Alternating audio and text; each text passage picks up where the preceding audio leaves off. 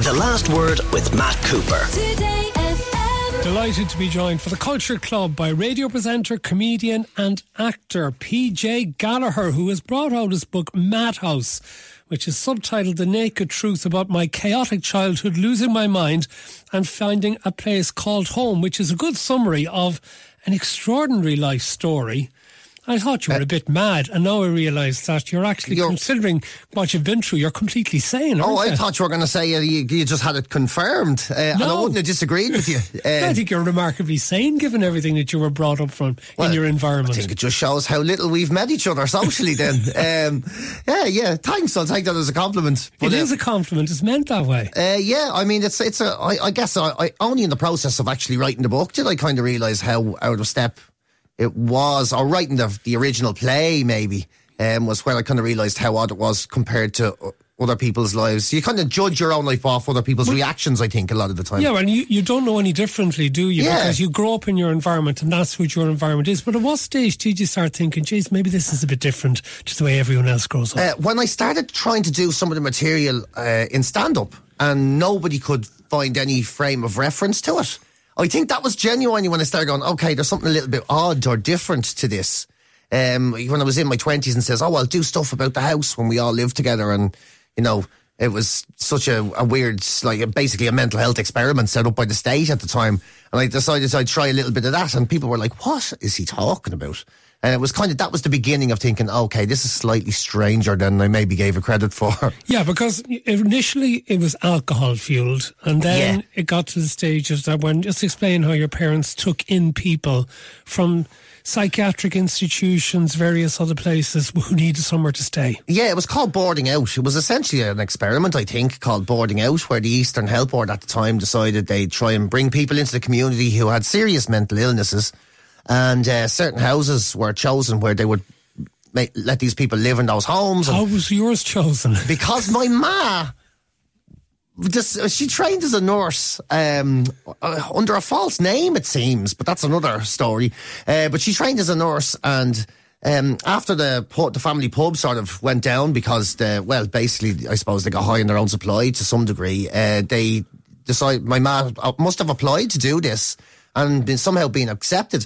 Wasn't much talk about it in our house. We didn't really talk about anything in our house. Things just kind of happened um, and you followed your nose with it. So we moved house, I, I was told, and then we got into this new house, and uh, very soon after, these six men arrived, uh, six men with schizophrenia, uh, anxiety disorders, whatever it was, and they all lived with us.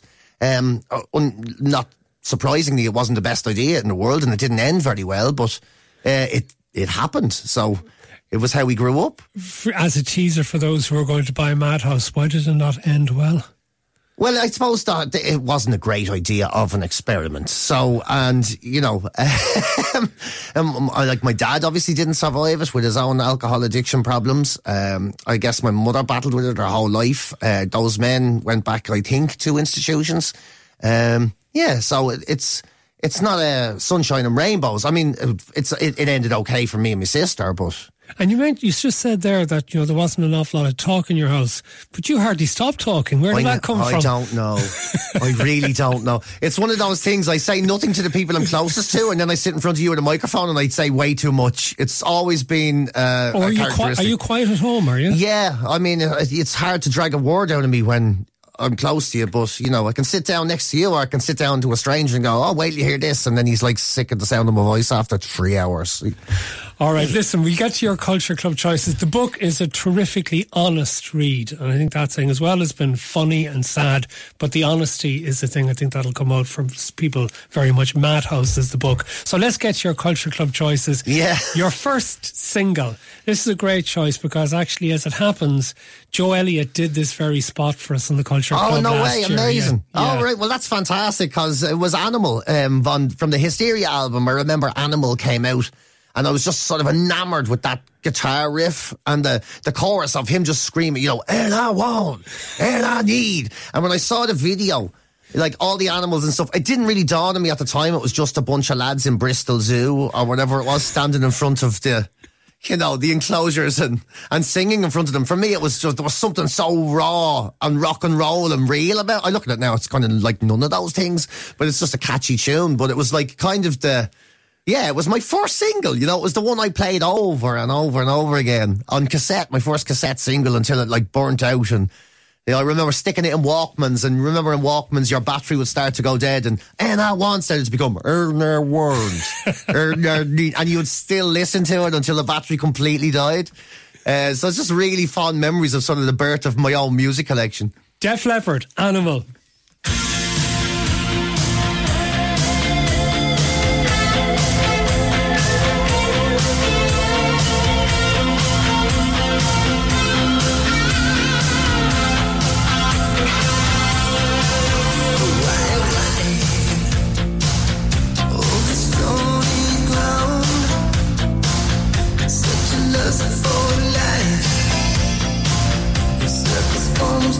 There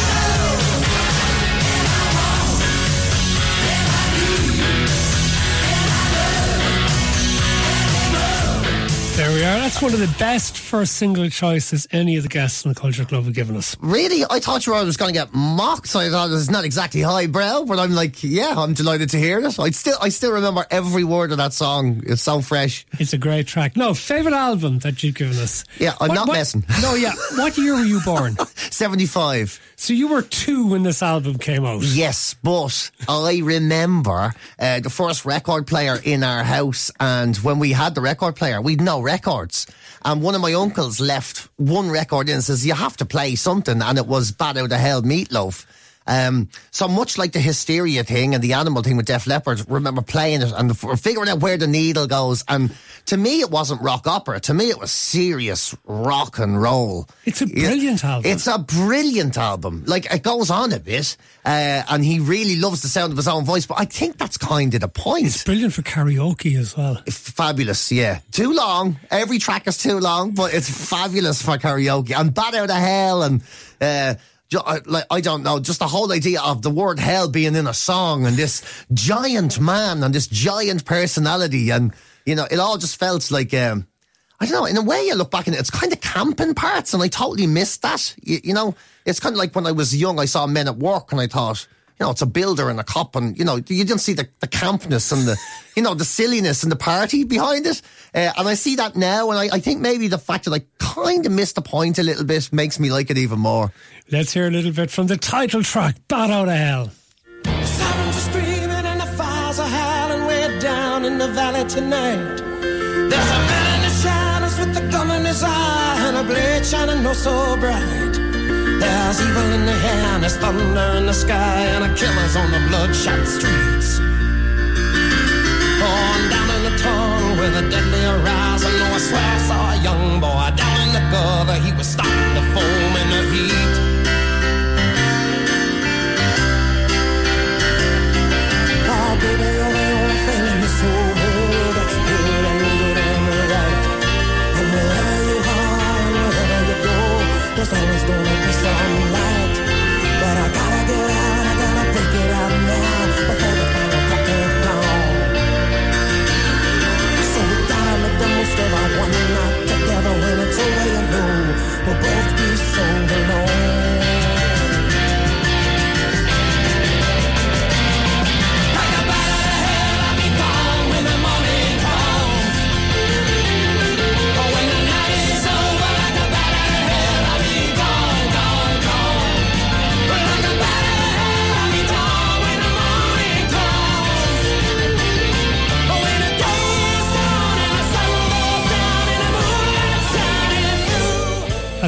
Shortest bit of Bat Out of Hell we've ever played on the radio, I was probably. just thinking you'll never. I'm wondering how much you'd fit in. I'm such a cheese ball as well. When I leave here, I'm going to be on my motorbike, and I swear I'm going to have that in my ears the whole way home. It's a terrific album. Okay, favourite bands. You've given us a couple. One of them we actually last week we were did an item on our music spot about drinking songs, right?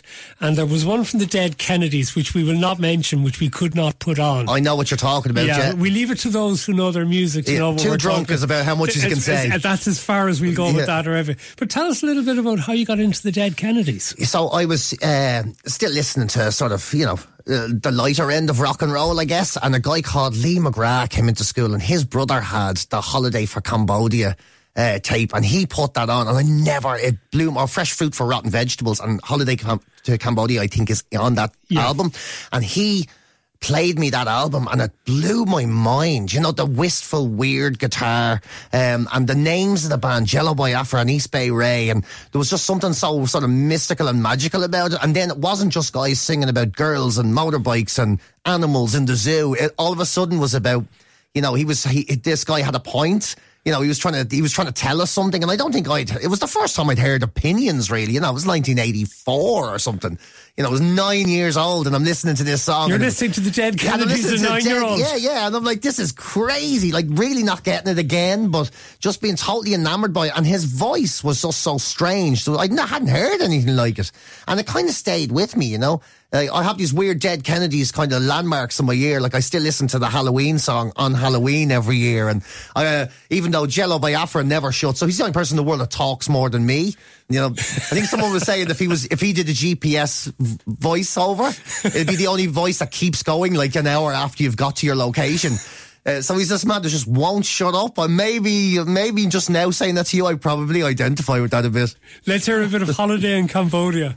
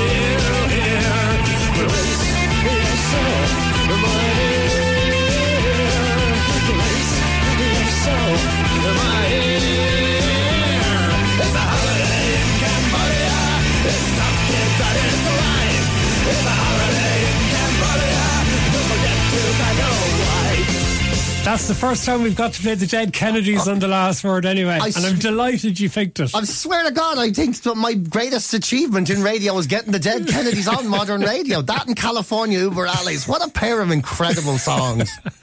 You also had the Pogues amongst your favourite bands. Yeah, I mean, that was just, I mean, I was just years of obsession and still to this day, even now when I'm holding the new babies, like I have the Pogues on in the background and it's like I'm trying to indoctrinate them into uh, Irish rock and roll crossover. What age the babies? Oh, they're only, what, 12 weeks now? So, Oh, oh they're, oh, they're brand new. Oh, God, yeah, yeah. And you're indoctrinating them early. I getting them into the Pogues really early. Probably not the greatest influence in the world, but I'm still trying.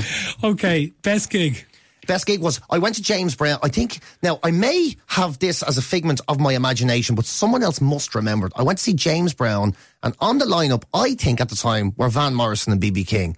So that to me is an incredibly ridiculous lineup that probably never was that happened. on? in the uh, what the Point Depot at the time.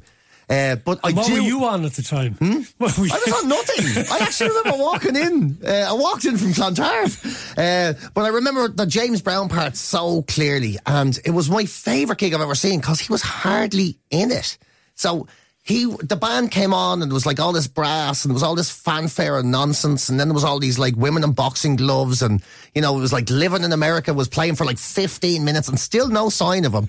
And then eventually, this man with white gloves and a tuxedo came on stage and started going, ladies and gentlemen, please welcome Mr. And he couldn't say it. And he like dropped to his knees. You know, it was, it was so theatrical. Like, and he goes, Mr. J, oh, Mr. oh. And eventually, like after 25 minutes, he goes, Mr. James Brown. And the whole place went crazy. And he did like four really long songs and disappeared. And it just felt like magic. You know, it was just, uh, it was, and it was like, it felt like there was 160 people on stage. It just felt like it was such a huge production. It was so much fun. We've got a clip not from the Point Depot. This apparently is from Poland in 1998. Why Poland? I don't know, but let's hear James Brown perform. Yeah! Yeah!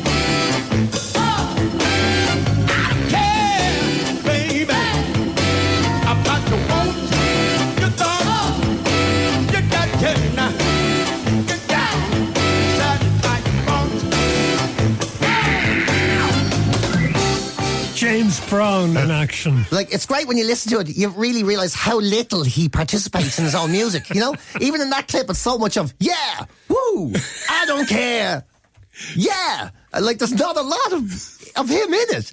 PJ Gallagher is with us for the Culture Club. His new book is Madhouse.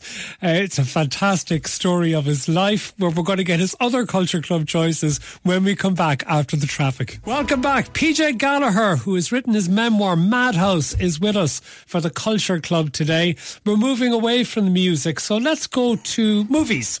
Uh, actor or director, and you've gone for Rocky and Yeah. Sylvester Stallone. I even have a Rocky tattoo on my arm from when I was a young lad right here. It's like a kid slug sort of style Rocky tattoo. Because uh, the story just captivated me from the moment I saw it. It was one of those, uh, that and for some reason Clint Eastwood, Any Which Way But Loose, I had on VHS back to back and just watched them over and over and over again. And the character of Rocky just is. I, I, I, I know this is another one like Meatloaf. I'm not messing. I really do mean this. Like Rocky is like the greatest character ever to be on the movies. Why? Ever because it's all about going the distance. So many characters in the 80s and late 70s when Rocky was sort of born, I guess, it was all about like, you know, triumphing and become like local boy. Overcoming from the hood, adversity. Overcoming adversity, becomes a champ. He loses the first fight in the first movie. That's the first, that's the biggest part of that movie. He doesn't win the fight. He fights Spoiler Apollo. for those of you who haven't seen Rocky in one. Yeah, you had like 46 years, so you know if you, I don't think about it too much. But he loses the fight. It's all about going the distance. That's the whole point of Rocky. It's about having a go and going the distance. And if you actually fail, it doesn't matter too much. Adrian's there waiting for you. Let's hear a clip in which Rocky's trainer, Mickey, played by Burgess Meredith, warns him about chasing women and losing focus. Underneath, underneath, underneath. Now come on, come on. Hold it, Rock, will you? You drive me crazy. You're so sloppy because you're off balance.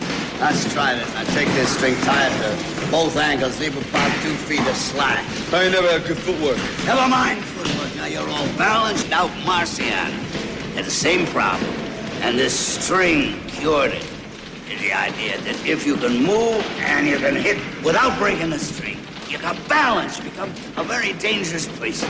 You follow? We're looking good, Rock. Thanks. Let's go. That's it. That's it. Underneath it. Rock, What? how about you give us your autograph? Get out of here! Don't you ever interrupt me while I'm conducting business. Move your little chicken asses out. Listen, kid, you. You lay off that pet shop game. Women weaken legs. Yeah, but I really like this girl, you know? But let her train you! Okay, no more fooling around. Okay, I hit it. Women weakening legs, huh?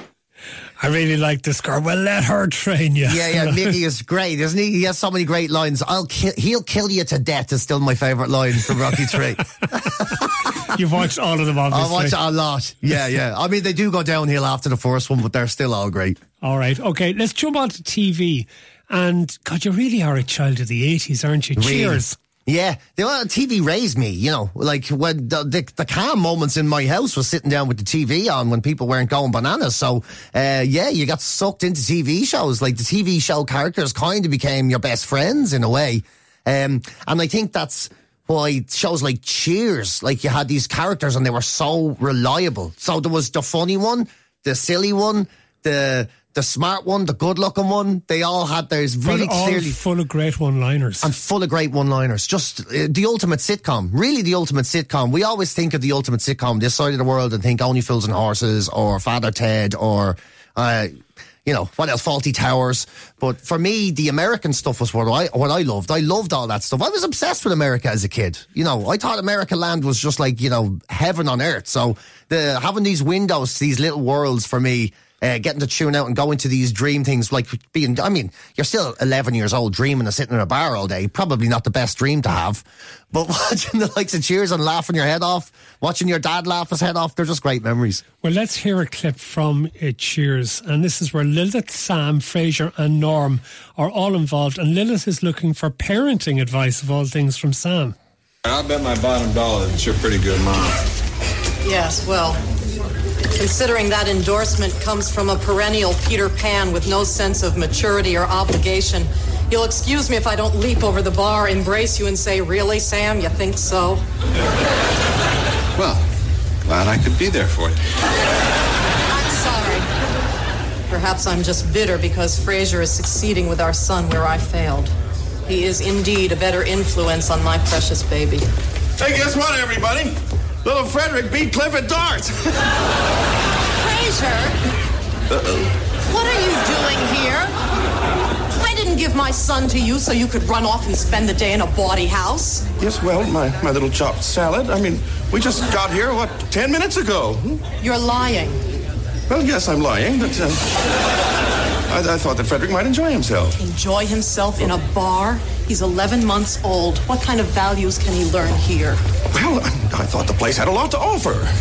Oh, please. He'll never learn to speak in this environment. Afternoon, everybody. No!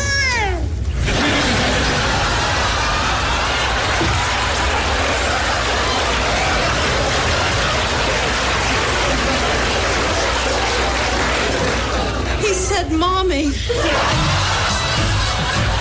Ah, the wonderful Cheers. Where everybody knows your name. Yeah. Like, you know, just I- looking forward to the soundtrack every week alone. Have you seen the new Frasier yet? No, I'm it's afraid. not bad at all. Oh, really? No, I watched the first two episodes, really enjoyed them. Something about it, man. I'm afraid to watch it in case it spoils a memory. No, it, it actually works. Anyway, what are you watching now? What's the modern day stuff you like? Ah, still, I still like the same old sort of sentimental American nonsense. Like Ted Lasso is a show I've been most recently totally hooked on. It's just you know you're looking at me kind no, of like it was a fell it's away. I lost interest in it. Really? It's so. I thought it started really well and then it just tailed off. Are you a football badly. fan? Yeah. Yeah, I don't. I, it's just something just so kind of it, pant. It's like pantomime. I, again, it's very clearly defined characters. You know what that role of that character Yeah. is going to be, and Ted's just this pure force of good.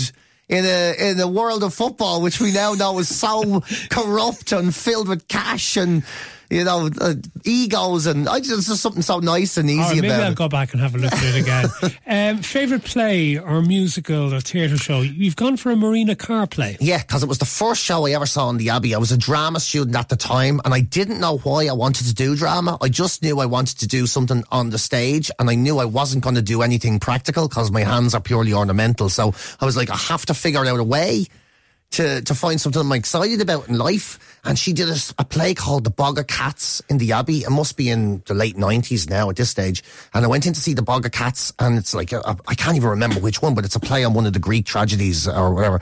And it blew my mind. Just the performances. It was one of those when it went to interval just sat there and watched the stage and didn't move because it was like you couldn't have started again quick enough.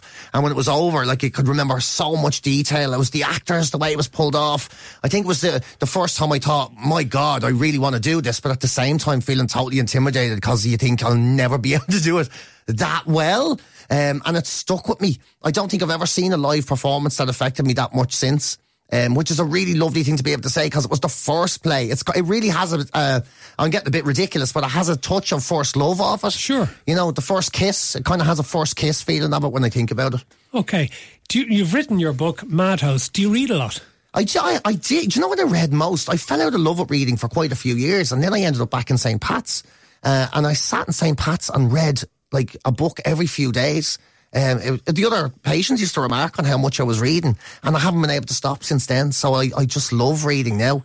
Uh, and you've picked Liz Nugent for us, lying in wait. yeah, which is, um, I got into her books when I was in the hospital. Uh, and I had this really weird experience because I loved how it's probably the worst book to read when you're in a, a mental hospital because she is just so gifted at writing the worst people. Like she writes terrible people magnificently. She just writes them so, she writes horrible people in the best way.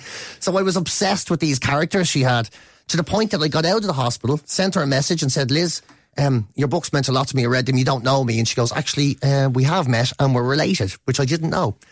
Really? Yeah. So it was a really weird circle of events. And she goes, let's meet and have breakfast and I'll tell you why. So, uh, yeah. And now I've just read Strange Sally Diamond and I'm obsessed with that as well. Okay. Well, Liz has been a regular guest here on The Last Word as well. She's also done this culture club for us. Let's hear a little bit from Lying in Wait. This is read by Caoilfhionn Doyle. Done. After dinner, Andrew and I were in the kitchen cleaning up. He was moaning about Lawrence's weight and his uncouth girlfriend. He was being quite cruel about the idea of them being a couple. I did not like her either, but my intuition told me it was a passing fancy. Helen's mother was Angela Darcy, a poet of note, so status wise she was just about acceptable. But Andrew, so quick to be irritated these days, said, What does she even see in him? And then I saw Lawrence. He had been standing at the kitchen door and heard Andrew's whole tirade. We had allowed Lawrence to have a little wine with dinner to celebrate the fact he was 18, but I don't think the drink suited him, because he had this really aggressive, hostile expression on his face when he looked at Andrew, as if he despised him. There are worse things to be than fat, Lawrence said insolently. Oh dear, please let's not fight, I said, trying to broker a truce, but Andrew ignored me. What are you trying to say? Nothing, said Lawrence, sullen. I'm sorry you heard me say those things. I know I haven't been very well recently. Lawrence left the room abruptly, slamming the door behind him, not allowing his father a chance to apologize. Andrew turned to me. He knows. Don't be so silly, darling. He doesn't know anything. But the way he looks at me, he won't even be alone in the same room as me anymore. From Lying in Wait by Liz Nugent, read by Caoilfhionn Dunne. So, the end of that book is so horrific, it'll ruin your life in the best way possible. You'll actually love it that it happened. ruin your life in the best way possible. All right, fair enough. Grand. Oh, she, I, I shouldn't have said that about it, but you, I, I think you know what I mean. okay. All right. Hidden treasure to finish off. And uh, you have definitely come up with something for us that has not been dealt with on the Culture Club previously. Who are the Bionic Rats? The Bionic Rats are the greatest reggae, soul, ska type band that you're ever going to listen to. They're live a lot. Uh, you'll see them mostly in the Foggy Dew, which is a Just pub off Dame Street. Just off Dame Street. On Sunday nights, they go in there, and the bank holiday weekends that they're on. Honestly, just it's such a soulful, fantastic night. You're standing in a pub, people are dancing. There's a brass band. They're, it's all original tracks. I swear to God, "No Bottles, No Milk" is one of the best songs you'll ever hear. It's well, actually, just great. tell us a little bit more about them once we've heard a bit of No Bottle, No Milk from the 2015 Okay, album Another fair Fine choice. Mess.